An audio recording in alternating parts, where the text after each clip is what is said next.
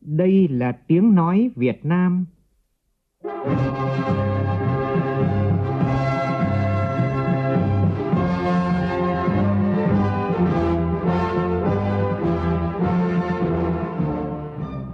là tiếng nói Việt Nam phát thanh từ Hà Nội, thủ đô nước Cộng hòa xã hội chủ nghĩa Việt Nam.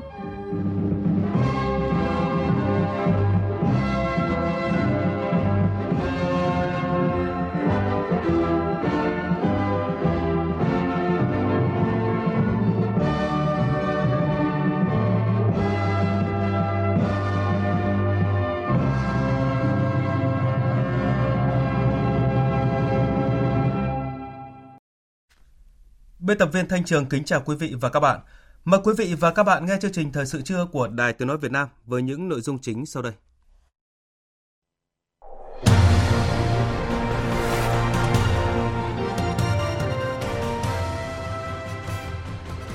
Ban Bí thư tổ chức hội nghị trực tuyến toàn quốc nghiên cứu, học tập, quán triệt nghị quyết Đại hội mười ba của Đảng.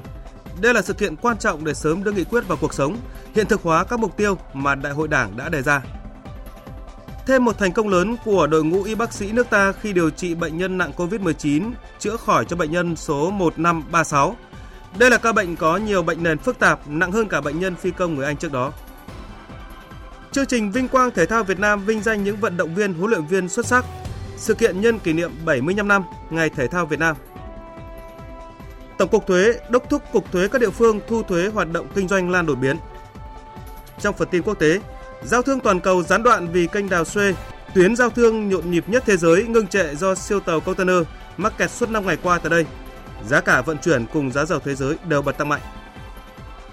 Tổng thống Mỹ Joe Biden gửi lời mời tới bốn mươi nhà lãnh đạo trên thế giới tham dự hội nghị thượng đỉnh trực tuyến về biến đổi khí hậu, dự kiến diễn ra cuối tháng tư tới.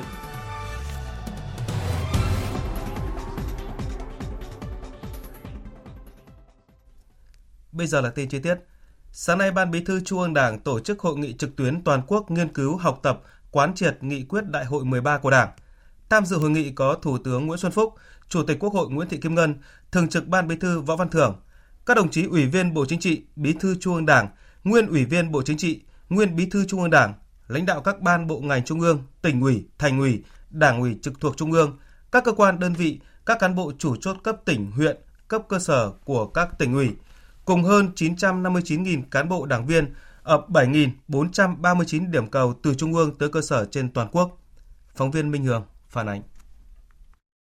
Hội nghị có ý nghĩa hết sức quan trọng về mặt nhận thức, giúp cán bộ đảng viên nắm vững nội dung cốt lõi, những điểm mới trong các văn kiện Đại hội đại biểu toàn quốc lần thứ mười ba của Đảng. Trên cơ sở đó, cấp ủy các cấp lãnh đạo chỉ đạo xây dựng chương trình hành động để tổ chức thực hiện nghị quyết Đại hội mười ba, đồng thời tuyên truyền sâu rộng trong toàn Đảng, toàn dân và toàn quân, tạo sự thống nhất về ý chí và hành động trong quá trình triển khai thực hiện nghị quyết. Khai mạc hội nghị, đồng chí Võ Văn Thưởng đề nghị các cấp ủy, tổ chức Đảng, mặt trận Tổ quốc, các đoàn thể, nhất là người đứng đầu, thực hiện tốt năm vấn đề trọng tâm, trong đó có việc nghiên cứu, học tập, quán triệt nghị quyết Đại hội mười ba của Đảng chỉ là bước đầu. Điều quan trọng là phải sớm đưa nội dung nghị quyết vào thực tiễn cuộc sống.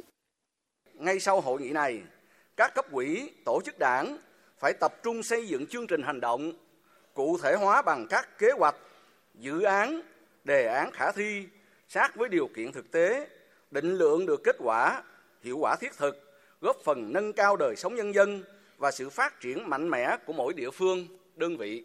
Đặc biệt, các cơ quan trung ương, theo chức năng, nhiệm vụ của mình, tập trung nghiên cứu, sớm cụ thể hóa, thể chế hóa nội dung nghị quyết Đại hội mười ba thành luật pháp, cơ chế, chính sách để sớm thực thi trong đời sống, kịp thời khắc phục hạn chế yếu kém mà Đại hội đã chỉ ra. Đó là chỉ đạo và tổ chức thực hiện vẫn là khâu yếu, chậm được khắc phục, năng lực cụ thể hóa, thể chế hóa chủ trương, nghị quyết còn hạn chế. Tại hội nghị, đại biểu nghe các báo cáo viên là các đồng chí Ủy viên Bộ Chính trị, Ban Bí thư quán triệt năm chuyên đề gồm báo cáo chính trị của Ban Chấp hành Trung ương Đảng khóa mười hai tại Đại hội đại biểu toàn quốc lần thứ mười ba của Đảng, chiến lược phát triển kinh tế xã hội mười năm hai nghìn không trăm hai mươi mốt đến hai nghìn không trăm ba mươi và kế hoạch phát triển kinh tế xã hội năm năm giai đoạn hai nghìn không trăm hai mươi mốt đến hai nghìn không trăm hai mươi lăm, báo cáo tổng kết công tác xây dựng Đảng và thi hành điều lệ Đảng của Ban Chấp hành Trung ương khóa mười hai tại Đại hội đại biểu toàn quốc lần thứ thứ mười ba của Đảng, những nhận thức mới và tư duy mới về quốc phòng Việt Nam, những nhận thức mới và tư duy mới về an ninh quốc gia. Nội dung các chuyên đề tập trung vào những vấn đề cốt lõi, nhận thức mới, tư duy mới trong các văn kiện Đại hội mười ba của Đảng, từ tầm bao quát, cách tiếp cận mới, mục tiêu tổng quát, nhiệm vụ trọng tâm, các chỉ tiêu chủ yếu, các khâu đột phá chiến lược, khẳng định những thành tựu, nắm vững các bài học kinh nghiệm từ thực tiễn ba mươi lăm năm đổi mới đất nước, nhất là của năm năm thực hiện nghị quyết Đại hội mười hai, nhận diện đầy đủ và sâu sắc về thuận lợi, thời cơ cũng như khó khăn, thách thức, nhiệm vụ của cách mạng nước ta trong thời gian tới, liên hệ và vận dụng phù hợp theo yêu cầu, điều kiện cụ thể của địa phương, cơ quan, đơn vị nhằm xác định và chỉ đạo thực hiện hiệu quả nhiệm vụ chính trị trong nhiệm kỳ hai nghìn không trăm hai mươi mốt đến hai nghìn không trăm hai mươi sáu, giới thiệu quán triệt chuyên đề báo cáo chính trị của Ban chấp hành Trung ương Đảng khóa mười hai tại Đại hội đại biểu toàn quốc lần thứ mười ba của Đảng, đồng chí Nguyễn Xuân Thắng, Giám đốc Học viện Chính trị Quốc gia Hồ Chí Minh, Chủ tịch Hội đồng Lý luận Trung ương cho biết vấn đề công tác cán bộ và phòng chống tham nhũng lãng phí tiếp tục được đề cập rất rõ ràng trong báo cáo. Công tác xây dựng Đảng và cán bộ không chỉ là chúng ta phải lựa chọn đúng, phát hiện đúng, đào tạo đúng, rồi sử dụng đúng, quy hoạch đúng, bổ nhiệm đúng, mà còn phải xây dựng được cơ chế để bảo vệ những người dám nghĩ, dám làm. Phải có môi trường cả làm việc trong điều kiện quốc tế nữa cơ. Rồi công tác kiểm tra giám sát, phòng chống tham nhũng mạnh hơn, quyết liệt hơn, bài bản hơn. Nhưng trong này có nhấn mạnh là chúng ta phải hoàn thiện hệ thống pháp luật để không giảm tham nhũng. Chúng ta phải có cơ chế khuyến khích để người ta không muốn tham nhũng. Phải có cơ chế pháp luật để xác định rất rõ những cái sai phạm để mà xử lý thì cán bộ mà vi phạm là không dám. Và hoàn thiện hệ thống pháp luật để người ta biết được người ta làm như thế là đúng. Thì người ta không thể tham nhũng được vì chúng ta các quy định quá chặt chẽ, quá rõ ràng. Chiều nay, các đại biểu tiếp tục nghe báo cáo chuyên đề báo cáo tổng kết công tác xây dựng Đảng và thi hành điều lệ của Ban chấp hành Trung ương khóa mười hai tại Đại hội đại biểu toàn quốc lần thứ mười ba của Đảng do đồng chí Phạm Minh Chính, Ủy viên Bộ Chính trị, Trưởng ban Tổ chức Trung ương trình bày. Thời sự vê o vê, nhanh, tin cậy, hấp dẫn. Việt Nam có thể đạt mức tăng trưởng bảy phẩy một phần trăm trong năm nay. Đây là dự báo mới nhất của ngân hàng United Overseas Bank, một trong những ngân hàng quốc tế hàng đầu Singapore. Tin của cộng tác viên Anh Thư. Theo báo cáo của ngân hàng này, xuất khẩu trong hai tháng đầu năm của Việt Nam tăng hơn hai mươi phần trăm so với năm ngoái, đặc biệt là trong các lĩnh vực thiết bị di động, linh kiện máy tính và máy móc thiết bị. Đầu tư nước ngoài vào Việt Nam cũng rất khả quan. Chỉ trong hai tháng đầu năm nay, Việt Nam đã thu hút được khoảng năm tỷ rưỡi đô la Mỹ vốn đầu tư ép đê i, trong đó Nhật Bản, Singapore, Trung Quốc là những nhà đầu tư có vốn đăng ký lớn nhất. Con số này tuy nhỏ hơn so với cùng kỳ năm ngoái, do thế giới vẫn chịu ảnh hưởng của việc đóng cửa biên giới, hạn chế đi lại để phòng tránh lây lan dịch covid mười chín, nhưng đây cũng là tín hiệu rất khả quan cho kinh tế Việt Nam. Báo cáo đánh giá triển vọng kinh tế của ngân hàng United Overseas Bank dự đoán trong năm nay, kinh tế Việt Nam sẽ đạt mức tăng trưởng giê đê pê bảy phẩy một phần trăm, cao hơn so với mức chỉ tiêu sáu phần trăm đã đặt ra. Tại thành phố Hồ Chí Minh có hơn hai nghìn doanh nghiệp Hàn Quốc đang hoạt động kinh doanh sản xuất. Năm qua, doanh nghiệp Hàn Quốc xếp thứ hai về vốn đầu tư vào thành phố. Nhằm tháo gỡ khó khăn cho doanh nghiệp và kêu gọi đầu tư, lãnh đạo thành phố Hồ Chí Minh vừa có buổi đối thoại với doanh nghiệp Hàn Quốc. Tin của phóng viên Lệ Hằng. Tại buổi đối thoại với lãnh đạo thành phố Hồ Chí Minh, doanh nghiệp Hàn Quốc nêu những vướng mắc khó khăn khi đầu tư vào thành phố như thủ tục cấp phép đầu tư, gia hạn giấy phép sản xuất kinh doanh, giấy phép lao động, việc cấp chứng nhận xuất xứ hàng hóa theo hiệp định thương mại tự do giữa Việt Nam và Liên minh châu Âu chưa thuận lợi, nhất là chứng nhận xuất xứ về vải, nguyên phụ liệu. Doanh nghiệp đề nghị cơ quan cấp giấy chứng nhận xuất xứ hàng hóa cần có hướng dẫn cụ thể kịp thời cho doanh nghiệp. Song song đó, các container xuất nhập khẩu hàng hóa vẫn chưa được xử lý kịp thời nên bị kéo dài thời gian ở cảng, có khi đến từ mười lăm đến hai mươi ngày, ảnh hưởng đến sản xuất kinh doanh của doanh nghiệp. Các vướng mắc lĩnh vực thuế, lãnh đạo Cục Thuế thành phố Hồ Chí Minh cho biết sẽ kiến nghị với Bộ Tài chính tháo gỡ cho doanh nghiệp. Những vướng mắc liên quan đến ngành chức năng nằm trong thẩm quyền lãnh đạo thành phố Hồ Chí Minh cho biết sẽ giải quyết dứt điểm. Riêng những vấn đề liên quan đến các bộ ngành trung ương thì Chủ tịch Ủy ban nhân dân thành phố Hồ Chí Minh Nguyễn Thành Phong đã yêu cầu doanh nghiệp tập hợp lại và thành phố sẽ tổ chức buổi gặp gỡ giữa doanh nghiệp Hàn Quốc với các cơ quan này trong thời gian tới. Những cái ý kiến đóng góp doanh nghiệp Hàn Quốc cho thành phố và đối với những vướng mắc của doanh nghiệp Hàn Quốc thì chúng tôi sẽ tập trung xử lý. Chúng tôi nhận thức rằng là cái nguồn lực của nước ngoài cũng là một nguồn lực rất là quan trọng để góp phần thúc đẩy thành phố thực hiện các cái nhiều mục tiêu, giải quyết vướng mắc khó khăn để tạo điều kiện cho doanh nghiệp phát triển, chính là góp phần thúc đẩy thành phố này phát triển. Thưa quý vị và các bạn, với vị trí địa lý thuận lợi, Maroc là cửa ngõ quan trọng cho hàng hóa nước ta xuất khẩu sang khu vực châu Phi. Đại sứ Việt Nam tại Vương quốc Maroc Đặng Thị Thu Hà đánh giá như vậy trong cuộc trả lời phỏng vấn phóng viên Đài Tiếng nói Việt Nam nhân kỷ niệm sáu mươi năm ngày thiết lập quan hệ ngoại giao Việt Nam Maroc ngày hai mươi bảy tháng ba năm một nghìn chín trăm sáu mươi mốt, ngày hai mươi bảy tháng ba năm hai nghìn không trăm hai mươi mốt. Mời quý vị và các bạn cùng nghe. Thưa đại sứ, thị trường Maroc có những đặc điểm nào thu hút nhà đầu tư Việt Nam và những mặt hàng nào của Việt Nam có thể xuất khẩu sang thị trường này? Hiện Maroc đang là điểm sáng trong xuất khẩu hàng Việt Nam sang châu Phi. Maroc là một quốc gia có nền an ninh chính trị và xã hội ổn định, vị trí địa lý thuận lợi, là điểm trung chuyển giữa châu Âu, châu Phi, Trung Đông và các quốc gia bên bờ địa Trung Hải, rất là thuận tiện cho giao thương, có thể trở thành cửa ngõ để hàng hóa Việt Nam tiếp cận với thị trường các nước châu Phi. Các mặt hàng xuất khẩu của Việt Nam và Maroc mang tính chất bổ sung cho nhau, thị hiếu và nhu cầu tiêu dùng của người dân Maroc cũng khá phù hợp với chất lượng và giá cả của hàng Việt Nam. Thì có thể nói thị trường Maroc có tiềm năng cho tất cả các mặt hàng của Việt Nam căn cứ trên giá cả và chất lượng. Trong đó thì các mặt hàng tiêu dùng, lương thực, nông sản, nông sản chế biến vẫn là các mặt hàng chủ lực.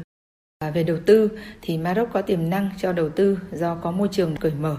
Các lĩnh vực nhà đầu tư Việt Nam có thể khai thác nhờ vào thế mạnh sẵn có và phù hợp với chính sách thu hút của phía bạn như là hợp tác trong lĩnh vực nông thủy sản, đầu tư sản xuất hàng tiêu dùng, hợp tác sản xuất phân bón các loại và đặc biệt là hợp tác trong lĩnh vực du lịch.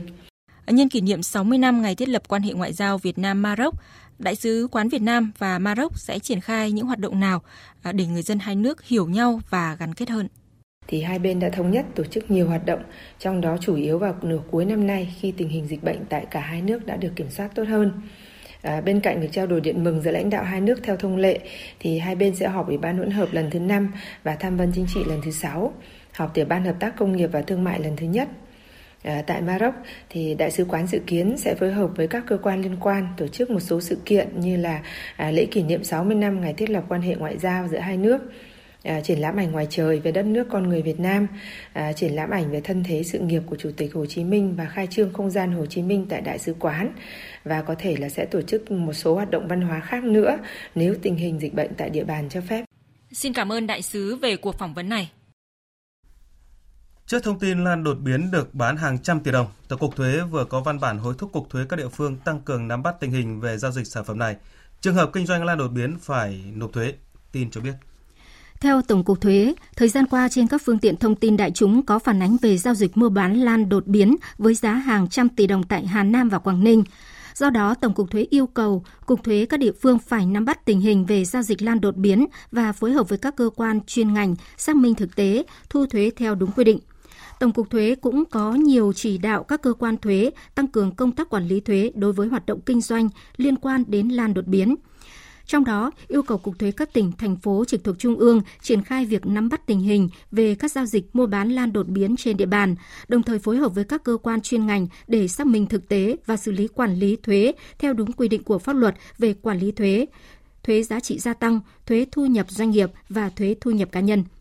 Trường hợp lan đột biến do doanh nghiệp, hợp tác xã nộp thuế giá trị gia tăng theo phương pháp khấu trừ bán cho các hộ cá nhân kinh doanh và các tổ chức cá nhân khác ở khâu kinh doanh thương mại thì phải kê khai tính nộp thuế giá trị gia tăng theo mức thuế suất là năm phần trăm. Trường hợp lan đột biến do doanh nghiệp, hợp tác xã và tổ chức kinh doanh khác nộp thuế giá trị gia tăng theo phương pháp tính trực tiếp trên giá trị gia tăng bán ở khâu kinh doanh thương mại thì kê khai tính nộp thuế giá trị gia tăng theo tỷ lệ là một phần trăm trên doanh thu. Trường hợp tổ chức doanh nghiệp có thu nhập từ việc bán lan đột biến thì thuộc đối tượng phải nộp thuế thu nhập cá nhân theo quy định. Tiếp theo là cụm tin phòng chống dịch covid mười chín. Sáng nay nước ta không ghi nhận ca nhiễm mới. Về công tác truy vết y tế liên quan tới bệnh nhân nữ ở Cẩm Phả, Quảng Ninh, phóng viên An Kiên thường trú khu vực Tây Bắc đưa tin. Kết quả xét nghiệm của Trung tâm Kiểm soát Bệnh tật tỉnh Lào Cai cho thấy tám người địa phương đi trên chuyến bay vê giê bốn năm tám ngày hai mươi hai tháng ba vừa qua, cùng chuyến bay với nữ bệnh nhân này đã âm tính lần một với virus SARS-xê o vê hai. Hiện cả tám trường hợp đều đang được cách ly tại Bệnh viện Đa khoa tỉnh Lào Cai. Trước diễn biến mới của dịch covid mười chín ở các nước trong khu vực, nguy cơ xâm nhập vào nước ta là rất cao, đặc biệt tình trạng nhập cảnh trái phép về nước tại khu vực biên giới Tây Nam phức tạp. Bộ Chỉ huy Bộ đội Biên phòng Hải Phòng vừa điều động bảy mươi cán bộ chiến sĩ lên đường thực hiện nhiệm vụ quản lý bảo vệ biên giới và phòng chống dịch tại khu vực này. Những cán bộ chiến sĩ được điều động có nhiệm vụ phối hợp với lực lượng tại chỗ thực hiện công tác tuần tra kiểm soát biên giới, chốt chặn tại các đường mòn lối mở nhằm ngăn chặn triệt để hơn nữa hoạt động xuất nhập cảnh trái phép, quyết tâm không để dịch bệnh covid mười chín lây lan qua biên giới vào nước ta. Đến nay, toàn lực lượng bộ đội biên phòng đang duy trì hơn một nghìn sáu trăm tổ chốt với hơn bảy nghìn năm trăm cán bộ chiến sĩ trực tiếp thực hiện nhiệm vụ phòng chống dịch và ngăn chặn xuất nhập cảnh trái phép trên ba tuyến biên giới của Tổ quốc. Một thông tin tích cực trong công tác điều trị bệnh nhân covid mười chín là sáng nay, bệnh nhân một năm ba sáu, ca được coi là nặng nhất từ đầu mùa dịch tới nay, nặng hơn cả phi công người Anh trước đây, đã được công bố khỏi bệnh và về thành phố Hồ Chí Minh điều trị phục hồi. Bệnh nhân là nữ bảy mươi chín tuổi, địa chỉ thường trú ở quận năm thành phố Hồ Chí Minh, từ Mỹ nhập cảnh Đà Nẵng hôm mười ba tháng một vừa qua. Đến ngày mười bốn tháng một có kết quả xét nghiệm covid mười chín dương tính, được chuyển vào điều trị tại bệnh viện phổi Đà Nẵng. Trong quá trình điều trị, bệnh nhân liên tục ở tình trạng nguy kịch, tiên lượng tử vong cao, được coi là bệnh nhân nặng nhất kể từ đầu mùa dịch, nặng hơn cả bệnh nhân chín mươi mốt phi công người Anh. Các y bác sĩ bệnh viện phổi Đà Nẵng và tổ hội trần điều trị bệnh nhân nặng Bộ Y tế đã không bỏ cuộc, ekip mười tám người của sáu bệnh viện ở Đà Nẵng đã chia thành bốn kíp làm việc xuyên Tết, Nguyên đán, hy vọng bệnh nhân có đáp ứng tốt hơn và có thể phục hồi.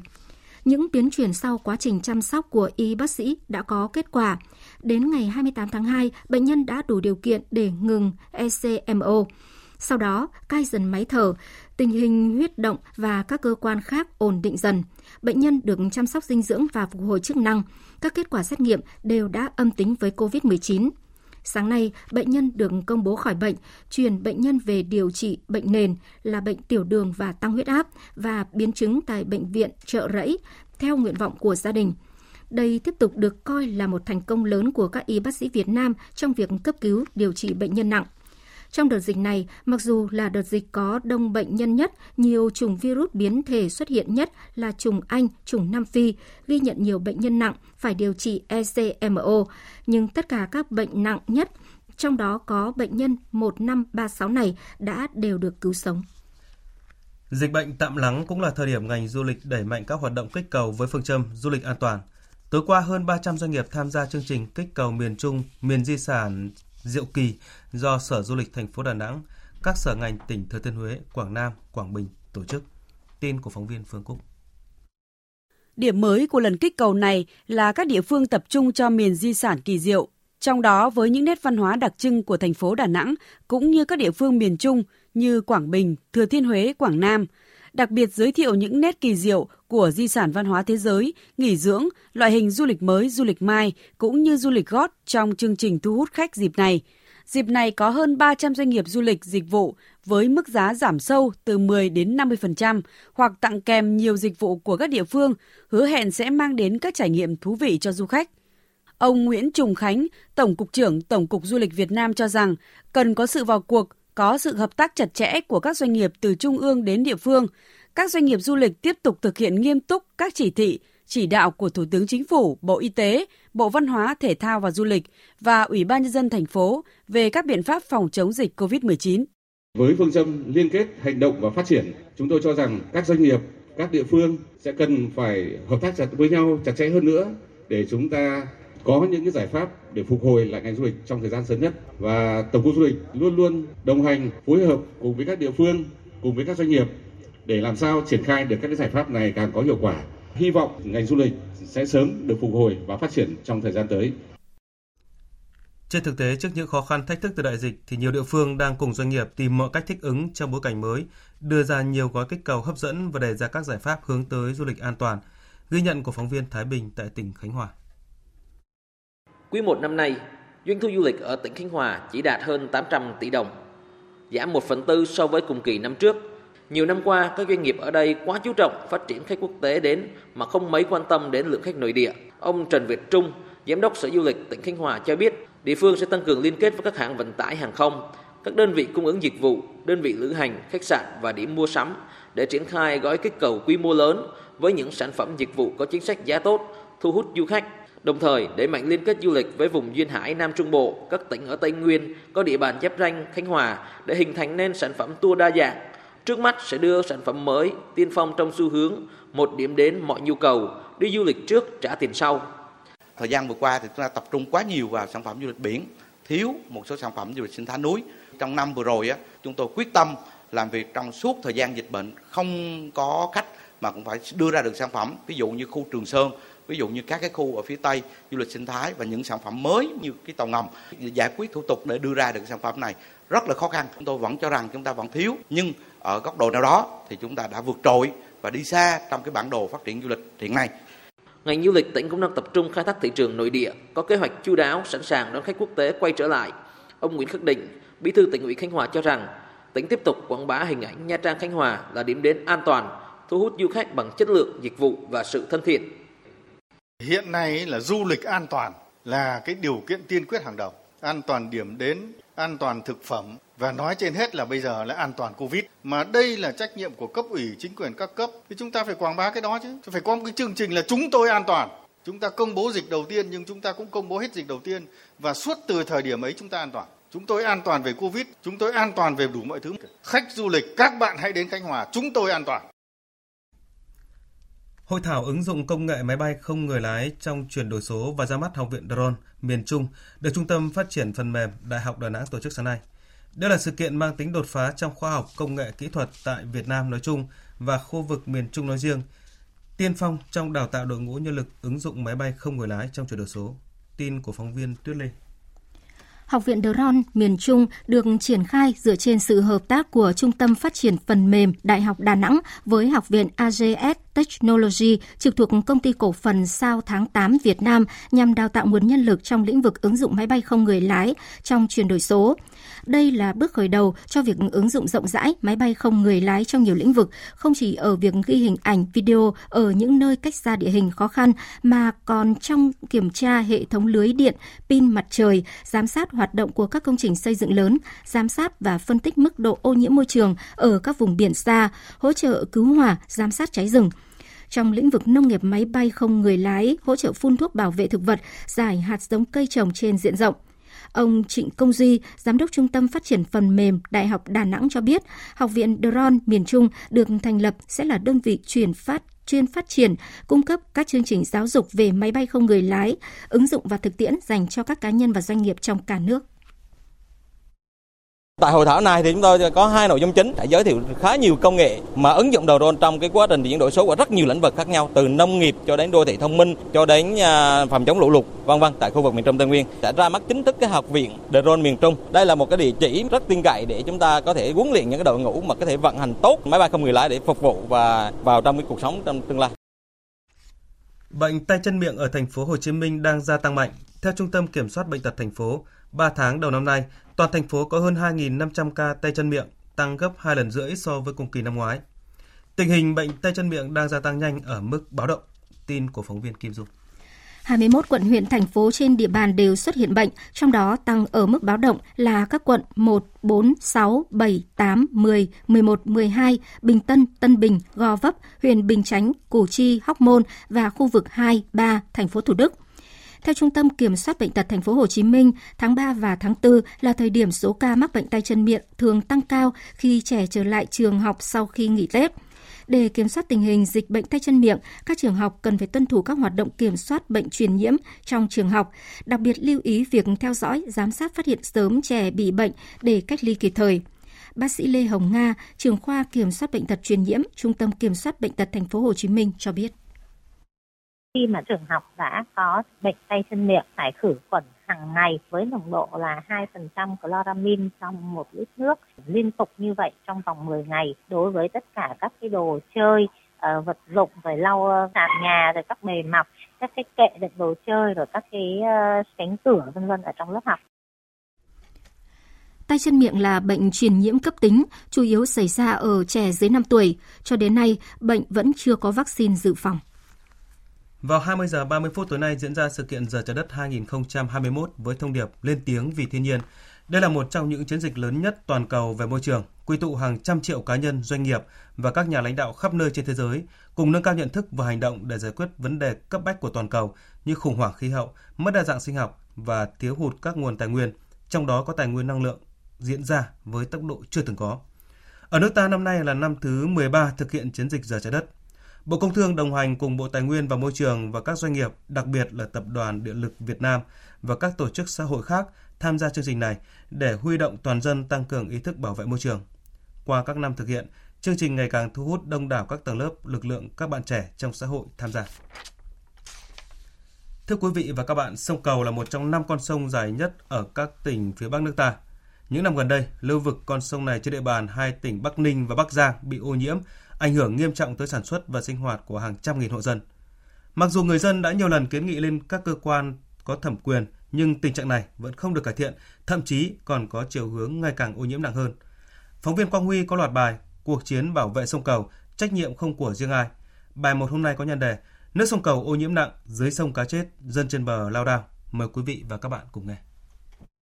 Ba đời làm nghề đánh bắt cá tôm trên dòng sông Cầu đoạn chảy qua tỉnh Bắc Giang. Ông Nguyễn Văn Hùng, tiểu khu Đông Hương, thị trấn Nham Biển, huyện Yên Dũng, tỉnh Bắc Giang không khỏi xót xa khi nhìn sông Cầu chết dần, chết mòn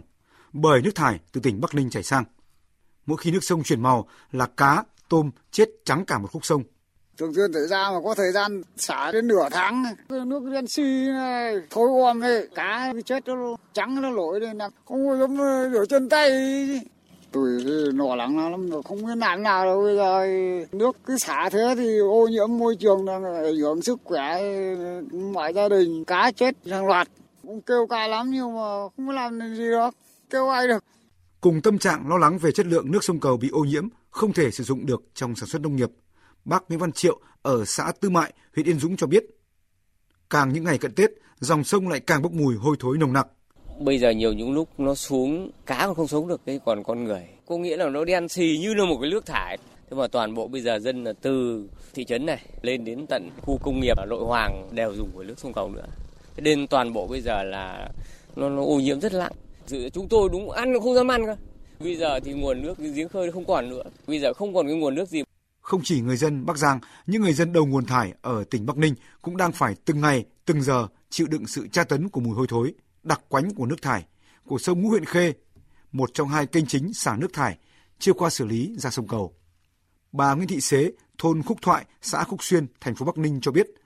Chúng tôi ở đây nhiều hôm ngủ, không thể ngủ được. Thế mà hiện nay cái xã Khúc Xuyên chúng tôi là rất phẫn nộ về con sông này. Nguồn nước này là do bao nhiêu cái nhà máy trong Phong Khê là nó thải ra con sông này hết. Như xã Khúc Xuyên này, xã Vạn An này, xã Hòa Long, xã Phong Khê là bốn xã là ảnh hưởng con sông này. Gần đây là rất nhiều bệnh ung thư trẻ. Thông tin thêm về tình trạng ô nhiễm trên dòng sông Cầu đoạn chảy qua địa phận huyện Yên Dũng, ông Lại Văn Hà, Phó phòng Tài nguyên và Môi trường huyện Yên Dũng, tỉnh Bắc Giang cho biết. Từ tháng mười một năm hai không hai không đến nay thì nó có khoảng độ năm đợt nước chuyển màu đen và cá chết. Người dân rất là bức xúc và có kiến nghị với các cơ quan quản lý nhà nước cũng như các cái cơ quan thông tấn báo chí mà cũng nhiều lần về đưa tin. Nhưng tuy nhiên thì cái tình hình này vẫn chưa được cải thiện. Chúng tôi cũng chỉ là đề xuất là kiến nghị. Thưa quý vị và các bạn, sông Cầu đang hấp hối, sông Cầu đang rãy chết. Đây là những lời kêu cứu của hàng vạn hộ dân hai tỉnh Bắc Ninh và Bắc Giang đang sinh sống dọc tuyến sông này. Nếu các địa phương không cùng chung tay trước khi quá muộn, thì không chỉ dòng sông chết mà đời sống của bà con khắp lưu vực sông cũng sẽ rơi vào cùng cực. Vậy thủ phạm giết chết sông Cầu là gì? Sự vào cuộc của các cơ quan chức năng xử lý tình trạng ô nhiễm như thế nào? Trong chương trình thời sự sau, chúng tôi tiếp tục có bài hai với nhan đề Thủ phạm gây ô nhiễm sông Cầu, chấp nhận nộp phạt, thách thức cơ quan chức năng. Mời quý vị và các bạn đón nghe.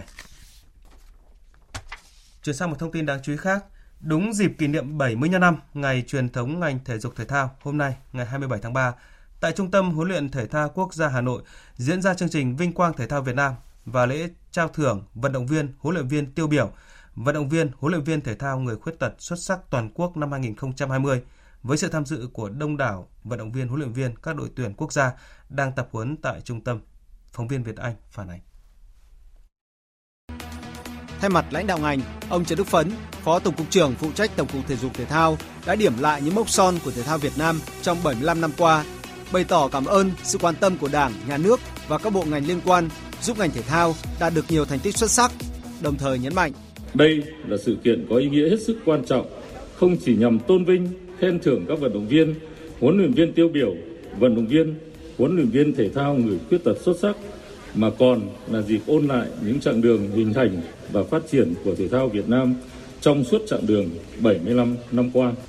tạo động lực thúc đẩy phát triển cho phong trào thi đua yêu nước của toàn ngành, phấn đấu hoàn thành các nhiệm vụ quan trọng đề ra trong năm hai nghìn không trăm hai mươi mốt và những năm tiếp theo.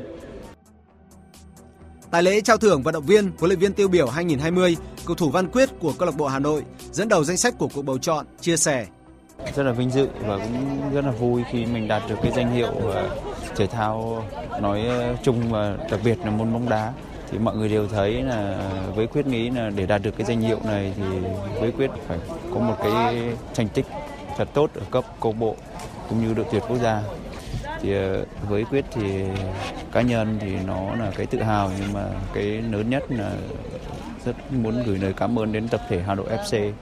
đã cùng Quyết thi đấu rất là thành công trong năm hai nghìn không trăm hai mươi.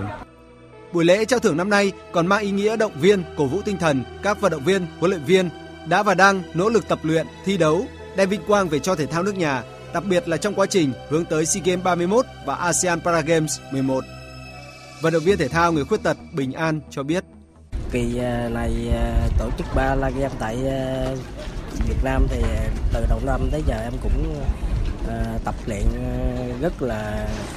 cố gắng để chuẩn bị cho cái giải giành huy chương của mình ở ở Hà Nội. Sau mười mấy năm quay trở lại là cũng như là cái lần đầu tiên em tham dự.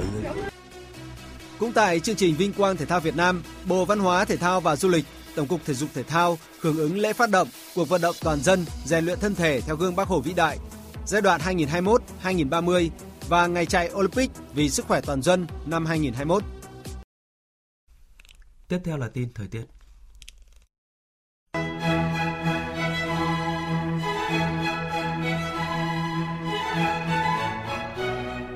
Theo Trung tâm Dự báo Khí tượng Thủy văn Quốc gia, hôm nay thời tiết các tỉnh Bắc Bộ, trời tiếp tục nhiều mây, sáng và đêm có mưa nhỏ, mưa phùn và sương mù, chiều giảm mây, hừng nắng, sáng sớm và đêm trời lạnh. Trong khi đó, tại miền Trung và Tây Nguyên, trời có mây, ngày nắng, chiều tối và đêm có mưa rào và dông vài nơi. Còn các tỉnh Nam Bộ có mây, ngày nắng, riêng miền Đông có nắng nóng, chiều tối và đêm có mưa rào và dông vài nơi. Trong cơn dông có khả năng xảy ra lốc, sét và gió giật mạnh. Thủ đô Hà Nội tiếp tục nhiều mây, sáng có mưa phùn và sương mù.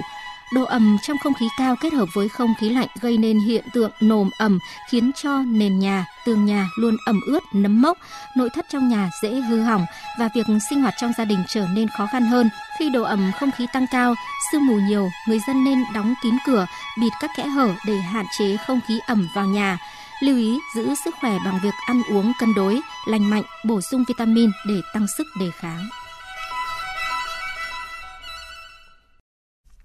Chuyển sang phần tin quốc tế, chính quyền quân sự Myanmar hôm nay cho biết quân đội sẽ bảo vệ người dân và phấn đấu cho dân chủ trương trong bối cảnh này nước này đang trong khủng hoảng chính trị và biểu tình rộng khắp.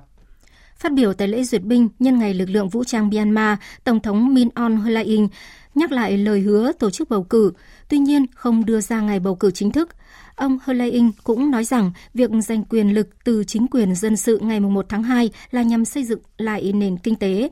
Tuyên bố của chính quyền quân sự tại Myanmar đưa ra trong bối cảnh các cuộc biểu tình vẫn diễn ra riêng lẻ tại nhiều tỉnh, thành phố ở nước này kể từ hôm mùng một tháng hai. Trong một tuyên bố của Nhà Trắng, Tổng thống Mỹ Joe Biden đã gửi lời mời tới bốn mươi nhà lãnh đạo của các nước trên thế giới tham dự hội nghị thượng đỉnh trực tuyến về biến đổi khí hậu, dự kiến diễn ra từ ngày hai mươi hai đến ngày hai mươi ba tháng tư tới. Các nhà lãnh đạo Nga và Trung Quốc cũng được mời tới hội nghị thượng đỉnh này. Dự kiến vào thời điểm diễn ra hội nghị thượng đỉnh, Mỹ sẽ công bố mục tiêu phát thải đầy tham vọng vào năm hai nghìn không trăm ba mươi như là một khoản đóng góp mới theo thỏa thuận Paris. Tổng thống Joe Biden đã đảo ngược hoàn toàn chính sách về khí hậu của người tiền nhiệm Donald Trump vào ngày đầu tiên nhậm chức bằng cách đưa Mỹ quay trở lại thỏa thuận Paris năm hai nghìn không trăm mười lăm về biến đổi khí hậu. Thưa quý vị và các bạn, năm ngày đã trôi qua, siêu tàu container Ever Given nặng hai trăm hai mươi tư nghìn tấn vẫn mắc kẹt chắn ngang kênh đào Suez của Ai Cập, bất chấp nhiều nỗ lực cứu hộ không thành. Sự cố khiến tuyến đường giao thương nhộn nhịp bậc nhất thế giới ngưng trệ, hàng hóa mắc kẹt, đẩy giá cả vận chuyển, giá dầu thế giới tăng. Nhiều nước trên thế giới đã lên tiếng đề nghị hỗ trợ Ai Cập. Tổng hợp của biên tập viên Đình Nam. Theo dữ liệu mới nhất, số tàu bị tắc nghẽn tại hai đầu cảng Suez hiện đã lên hơn hai trăm ba mươi tám, thay vì con số một trăm sáu mươi tám như ngày hai mươi lăm tháng ba. Tới tối qua, việc giải cứu tàu container Ever Given bằng máy kéo, máy xúc, nạo vét vẫn chưa thể thành công. Giới chuyên gia cho biết tàu Ever Given bị mắc kẹt ở cả hai đầu nên nếu cố kéo thân tàu có thể bị vỡ. Vì vậy, giới chức Ai Cập và cơ quan quản lý cảng này đang tính đến việc giữ hàng trên tàu bằng trực thăng để trọng lượng tàu nhẹ hơn và đợi thủy triều lên cao trong vòng mười ngày tới để việc giải cứu dễ dàng hơn.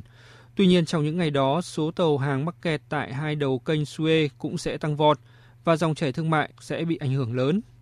Hiện giá vận chuyển container loại bốn mươi feet từ khu vực Trung Quốc đến châu Âu đã đạt tám nghìn đô la Mỹ một container, tăng gấp bốn lần so với cùng kỳ năm ngoái. Trong khi công ty bảo hiểm Đức Allianz đánh giá rằng khi nào sự cố tại Suez chưa khắc phục xong, nó sẽ gây thiệt hại cho thương mại toàn cầu sáu đến mười tỷ đô la mỗi tuần. Ngày hai mươi sáu tháng ba, giá dầu đã tăng bốn phần trăm do lo ngại sự cố kéo dài sẽ dẫn đến việc suy giảm nguồn cung. Nhận thấy những ảnh hưởng tiêu cực mà sự cố gây ra, đặc biệt với thị trường năng lượng từ Trung Đông, chính quyền Mỹ đã đề nghị hỗ trợ phía Ai Cập giải quyết vấn đề này thông qua Đại sứ quán Mỹ tại Cairo. Trong khi đó, Tổng thống Mỹ Joe Biden cũng khẳng định: Chúng tôi có trang thiết bị và năng lực mà hầu hết các quốc gia khác không có. Chúng tôi nhận thấy rằng chúng tôi có thể giúp đỡ Ai Cập giải cứu con tàu đang mắc kẹt. Đó là những gì chúng tôi có thể làm. Theo hãng tin C N N, lực lượng Hải quân Mỹ tại Trung Đông cũng tuyên bố đã sẵn sàng triển khai lực lượng để giải cứu tàu container Ever Given. Một đội cứu hộ Hà Lan hôm qua xác nhận vào ngày mai hai mươi tám tháng ba sẽ có thêm hai tàu kéo nữa sẽ đến Suez để hỗ trợ lực lượng chức năng Ai Cập.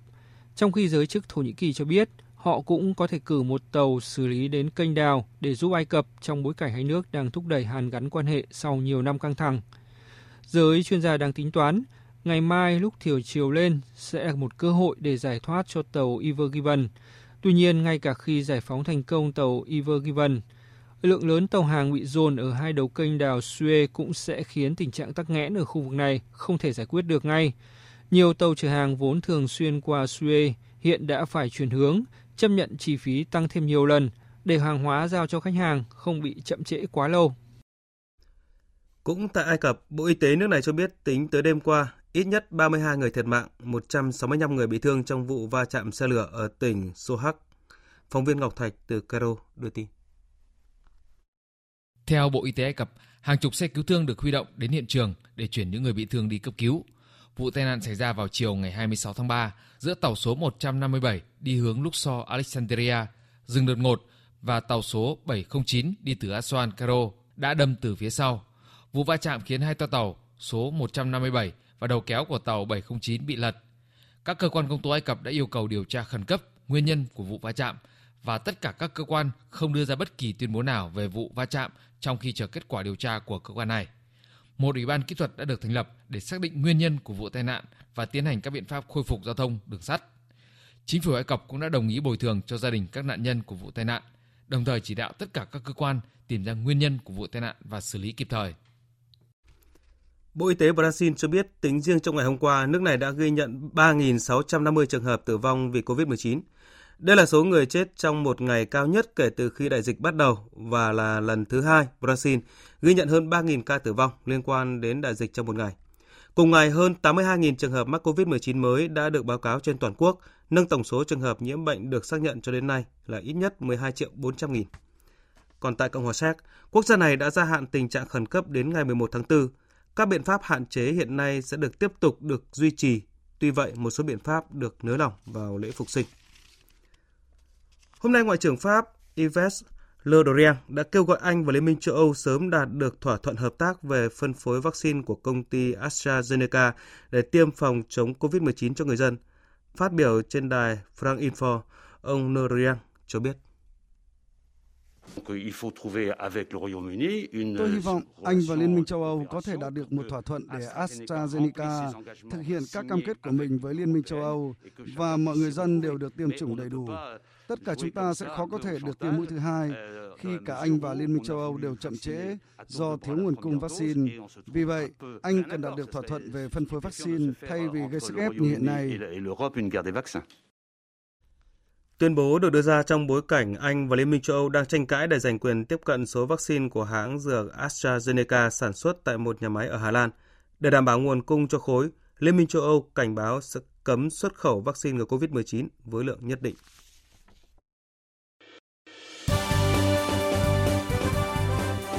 Thời sự tiếng nói Việt Nam. Thông tin nhanh. Bình luận sâu. Tương tác đa chiều.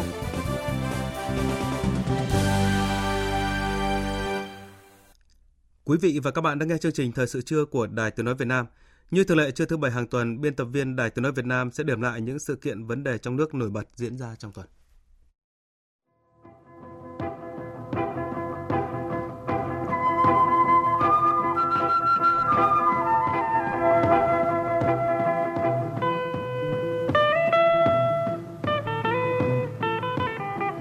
Kính chào quý vị và các bạn.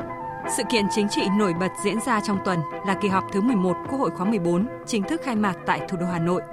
Đây là kỳ họp cuối cùng không chỉ có ý nghĩa tổng kết nhiệm kỳ mà còn có ý nghĩa mở đầu cho giai đoạn mới. Như Chủ tịch Quốc hội Nguyễn Thị Kim Ngân khẳng định trong phát biểu khai mạc, đây là kỳ họp mang tính cầu nối với việc kiện toàn nhân sự tại các cơ quan nhà nước.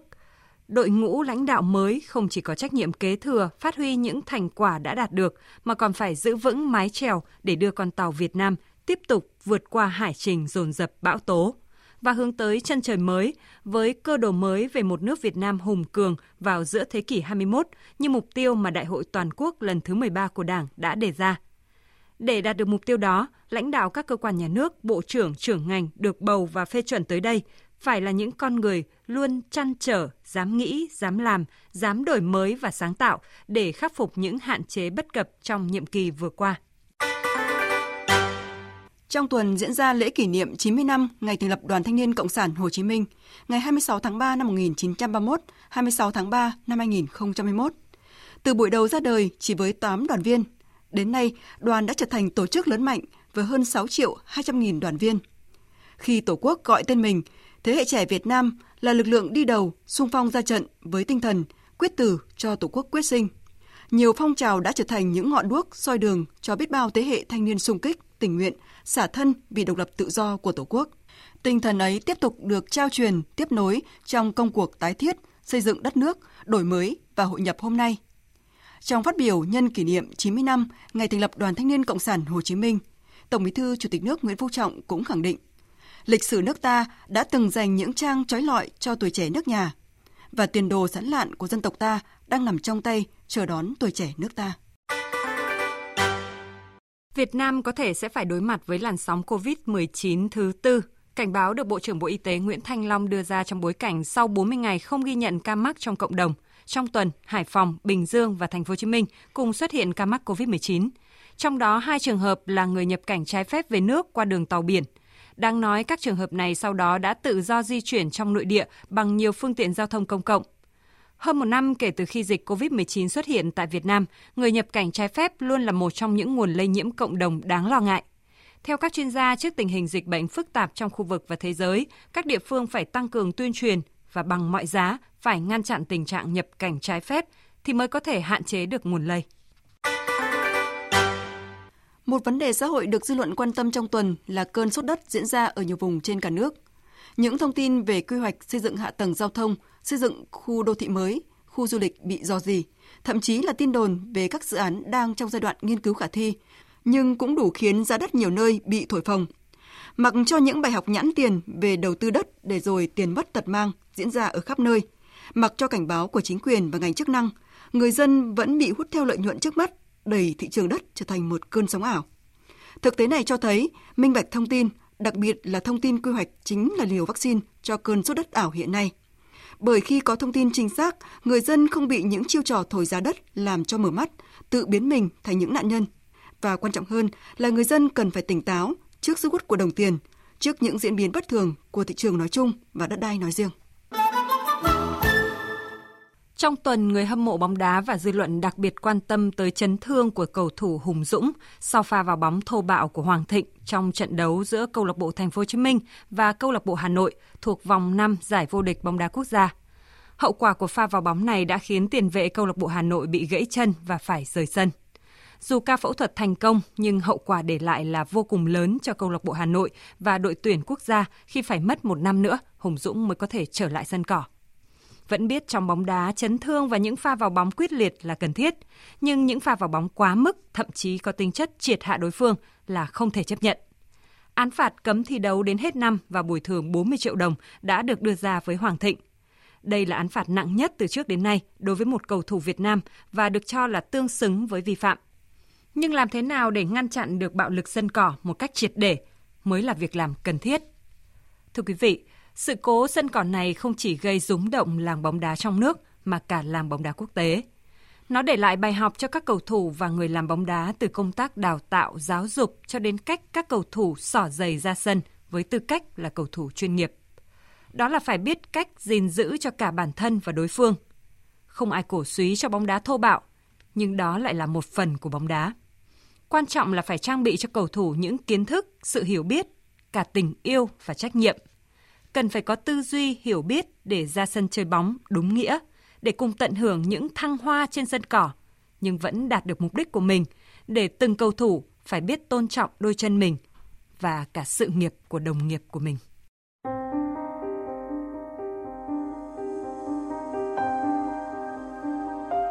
Trong tuần, Văn đàn Việt Nam chìm trong tiếc thương khi nhà văn Nguyễn Huy Thiệp, người viết truyện ngắn xuất sắc, đã qua đời sau một thời gian chống chọi với bệnh đột quỵ. Trong điếu văn tiễn nhà văn Nguyễn Huy Thiệp, nhà thơ Nguyễn Quang Thiều, Chủ tịch Hội Nhà văn Việt Nam một lần nữa khẳng định giá trị văn chương của Nguyễn Huy Thiệp. Kể từ năm một nghìn chín trăm bảy mươi lăm cho tới lúc này,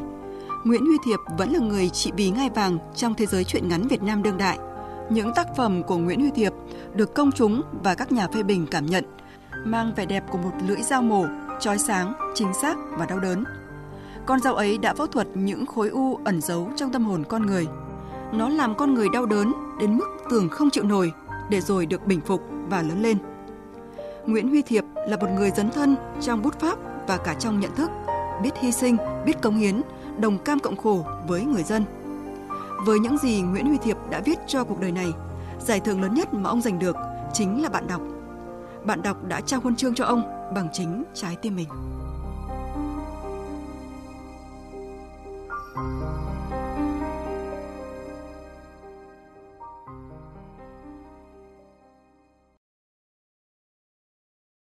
Quý vị và các bạn vừa nghe biên tập viên Đài Tiếng nói Việt Nam điểm lại những sự kiện vấn đề trong nước nổi bật diễn ra trong tuần.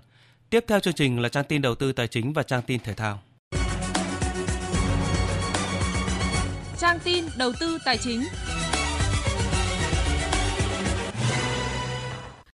Thưa quý vị và các bạn, tại kỳ họp thứ hai mươi ba Hội đồng Nhân dân tỉnh khóa mười ba, các đại biểu đã nhất trí giai đoạn hai nghìn không trăm hai mươi mốt đến hai nghìn không trăm hai mươi lăm, Quảng Ninh tiếp tục ưu tiên bố trí sử dụng vốn ngân sách nhà nước, làm vốn mồi để kích thích khai thác tối đa nguồn vốn của các thành phần kinh tế khác, đặc biệt là từ khu vực tư nhân, phát triển hình thức đối tác công tư.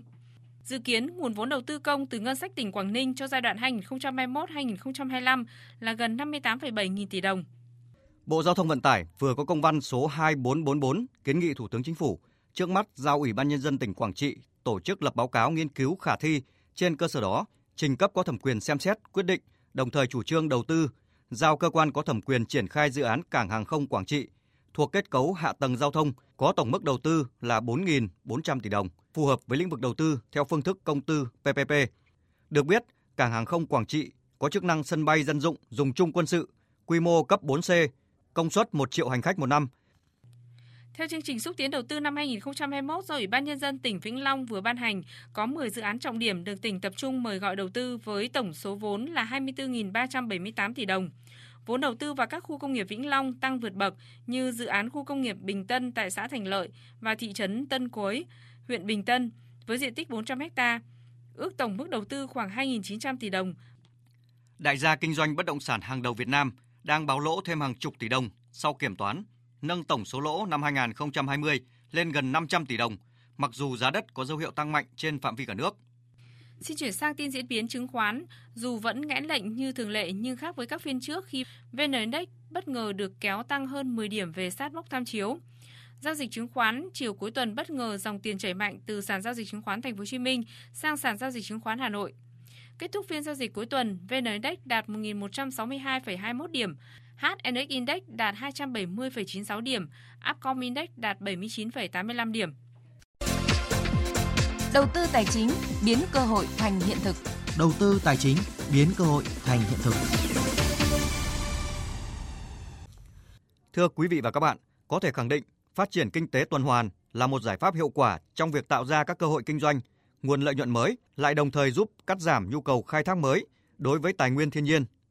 Tuy vậy, để thực hiện được định hướng này, đòi hỏi phải có sự nỗ lực của mọi thành phần trong xã hội. Doanh nghiệp là động lực trung tâm, nhà nước đóng vai trò kiến tạo, dẫn dắt và cộng đồng tham gia thực hiện. Phóng viên Đài Tiếng nói Việt Nam thông tin. Hiện không chỉ doanh nghiệp Việt Nam mà toàn thế giới đang đối mặt nghiêm trọng trước tác động của dịch cô vít mười chín, buộc phải định hình lại con đường phát triển của mình. Chiến lược phát triển bền vững, thực hiện mô hình kinh tế tuần hoàn là một sự lựa chọn. Theo các chuyên gia kinh tế, nếu tiếp tục phát triển theo nền kinh tế tuyến tính dựa vào vốn tài nguyên sản xuất tiêu dùng thải bỏ, thì dù có đạt được thành quả tăng trưởng cao, Việt Nam sẽ phải đối mặt với thảm họa về tài nguyên, thảm họa về môi trường. Đến tháng tám năm ngoái, Việt Nam đã tiêu thụ hết năng lượng tự nhiên có thể tái tạo trong năm hai nghìn không trăm hai mươi của trái đất. Để thực hiện được định hướng về kinh tế tuần hoàn, đòi hỏi phải có sự nỗ lực của mọi thành phần trong xã hội, doanh nghiệp và động lực trung tâm, nhà nước đóng vai trò kiến tạo, dẫn dắt và cộng đồng tham gia thực hiện. Tiến sĩ Võ Chí Thành, nguyên Phó Viện trưởng Viện Nghiên cứu Quản lý Kinh tế Trung ương nhận định. Một là tạo một cái năng lực đổi mới sáng tạo, cái năng suất mới cho nền kinh tế Việt Nam. Thứ hai là cái phát triển bền vững, tức là xanh và thích ứng với biến đổi khí hậu. Nó làm cho hiệu quả nó gắn với bền vững. Vấn đề công nghệ đang chuyển đổi rất nhanh, từ năng lượng tái tạo cho đến chuyển đổi số. Nó góp phần rất là tốt cho việc nâng cao hiệu quả, tối ưu hóa được việc sử dụng vật chất, cái khí thải. Thế và một cái rất quan trọng nữa là những cái mô hình tăng trưởng xanh, mô hình kinh tế tuần hoàn. Chính là một cái công cụ đóng góp cho giê đê pê, đóng góp cho ngân sách, tạo thu nhập cho người lao động tốt hơn. Đáng mừng là thời gian gần đây ở nước ta đã xuất hiện một số mô hình mới tiến tới gần hơn với nền kinh tế tuần hoàn như mô hình khu công nghiệp sinh thái, mô hình chế biến phụ phẩm thủy sản, Liên minh tái chế bao bì Việt Nam. Mặc dù vậy, các doanh nghiệp Việt Nam vẫn còn nhiều hạn chế về năng lực công nghệ, tái sử dụng. Người dân và cả doanh nghiệp còn thói quen cố hữu trong sản xuất và tiêu dùng đối với sản phẩm túi ni lông, sản phẩm nhựa dùng một lần. Trong khi đó, Việt Nam chưa có hành lang pháp lý cho phát triển kinh tế tuần hoàn. Bà Lê Thị Ngọc Mỹ, Giám đốc Phát triển Bền vững của công ty Heineken cho biết. Tại nhà máy Heineken Việt Nam tại Hóc Môn, chúng tôi cũng thu hồi xê o hai lại để chúng tôi có thể không những là sử dụng trong cái quy trình sản xuất của mình mà chúng tôi còn bán được cái phần đó nữa. Thì chúng ta luôn luôn nhìn thấy cái đó là một nguồn nguyên liệu và chúng ta luôn đau đáu về chuyện đó thì tôi nghĩ là chúng ta đều có thể thực hiện được. Đối với Heineken Việt Nam thì đương nhiên ngoài nhận thức, này, ngoài sáng tạo thì đương nhiên chúng tôi cũng có được hỗ trợ về mặt công nghệ. Cho nên đối với doanh nghiệp thì cần có sự hỗ trợ của chính sách.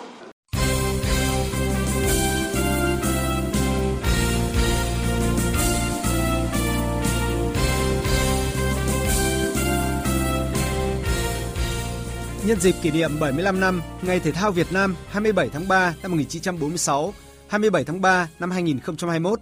những người thực hiện chương trình xin được gửi lời chúc sức khỏe và thành công tới lãnh đạo, các nhà quản lý, huấn luyện viên, chuyên gia, vận động viên, bác sĩ thể thao. Nằm trong chuỗi các hoạt động chào mừng bảy mươi lăm năm Ngày Thể thao Việt Nam, trong ngày hôm nay và ngày mai, thành phố Đà Nẵng sẽ tổ chức Ngày chạy Olympic vì sức khỏe toàn dân và chương trình bốn mươi sáu năm khát vọng và phát triển. Còn tại thành phố Pleiku, Gia Lai, rạng sáng mai sẽ diễn ra giải chạy marathon tiền phong với sự tham gia của gần năm nghìn vận động viên chuyên nghiệp và nghiệp dư trong khắp cả nước. Chia sẻ về sự phát triển của phong trào chạy bộ quần chúng nói chung, marathon nói riêng tại Việt Nam trong thời gian gần đây, bà Lê Thị Hoàng Yến, Phó Tổng cục trưởng Tổng cục Thể dục Thể thao cho biết. Trong khoảng năm năm trở lại đây, thì mỗi năm chúng ta có khoảng ba mươi cái giải thi đấu chạy dài và chạy marathon trên khắp cả nước. Số người tham dự mỗi giải từ khoảng năm đến bảy nghìn vận động viên. Trước đây mà khi chưa có dịch Covid ấy, thì các vận động viên nước ngoài sang tham dự rất là đông. Các cái giải đấu thì ví dụ như là khoảng năm nghìn vận động viên thì phải đến một già nửa là số vận động viên nước ngoài tham dự. Rất là nhiều cơ quan xí nghiệp, công ty, rồi các cái tổ chức là đầu tiên thì cũng chỉ rất ít người chạy thôi, nhưng họ về họ cũng truyền cảm hứng và lan tỏa cái việc chạy có ích như thế nào cho sức khỏe và cho cộng đồng, cho nên là rất là nhiều người chạy. UEFA đang lên kế hoạch cho ít nhất chín nghìn người hâm mộ của hai câu lạc bộ tham dự trận chung kết Champions League diễn ra tại sân vận động Olympic Atatürk vào ngày hai mươi chín tháng năm tới. Kế hoạch này sẽ được triển khai bằng phương thức bán vé thông minh cho những người ủng hộ trên điện thoại di động của họ. Các quyết định cuối cùng về công suất chứa và số lượng khách quốc tế đến theo dõi trực tiếp trận đấu tại sân sẽ do chính phủ Thổ Nhĩ Kỳ đưa ra, nhưng UEFA tỏ ra lạc quan về triển vọng cổ động viên có thể trở lại sân đấu. Liên quan tới vấn đề an toàn sức khỏe trong đại dịch Covid, một quyết định xử phạt hy hữu vừa được Liên đoàn bóng đá Italia đưa ra. Cấm chủ tịch câu lạc bộ Lazio Claudio Lotito xuất hiện tại các sự kiện bóng đá trong bảy tháng vì vi phạm quy định phòng chống dịch Covid. Nguyên nhân xuất phát từ việc Lazio bị cáo buộc cho phép một số cầu thủ có kết quả xét nghiệm dương tính với covid mười chín vẫn được ra sân tập luyện.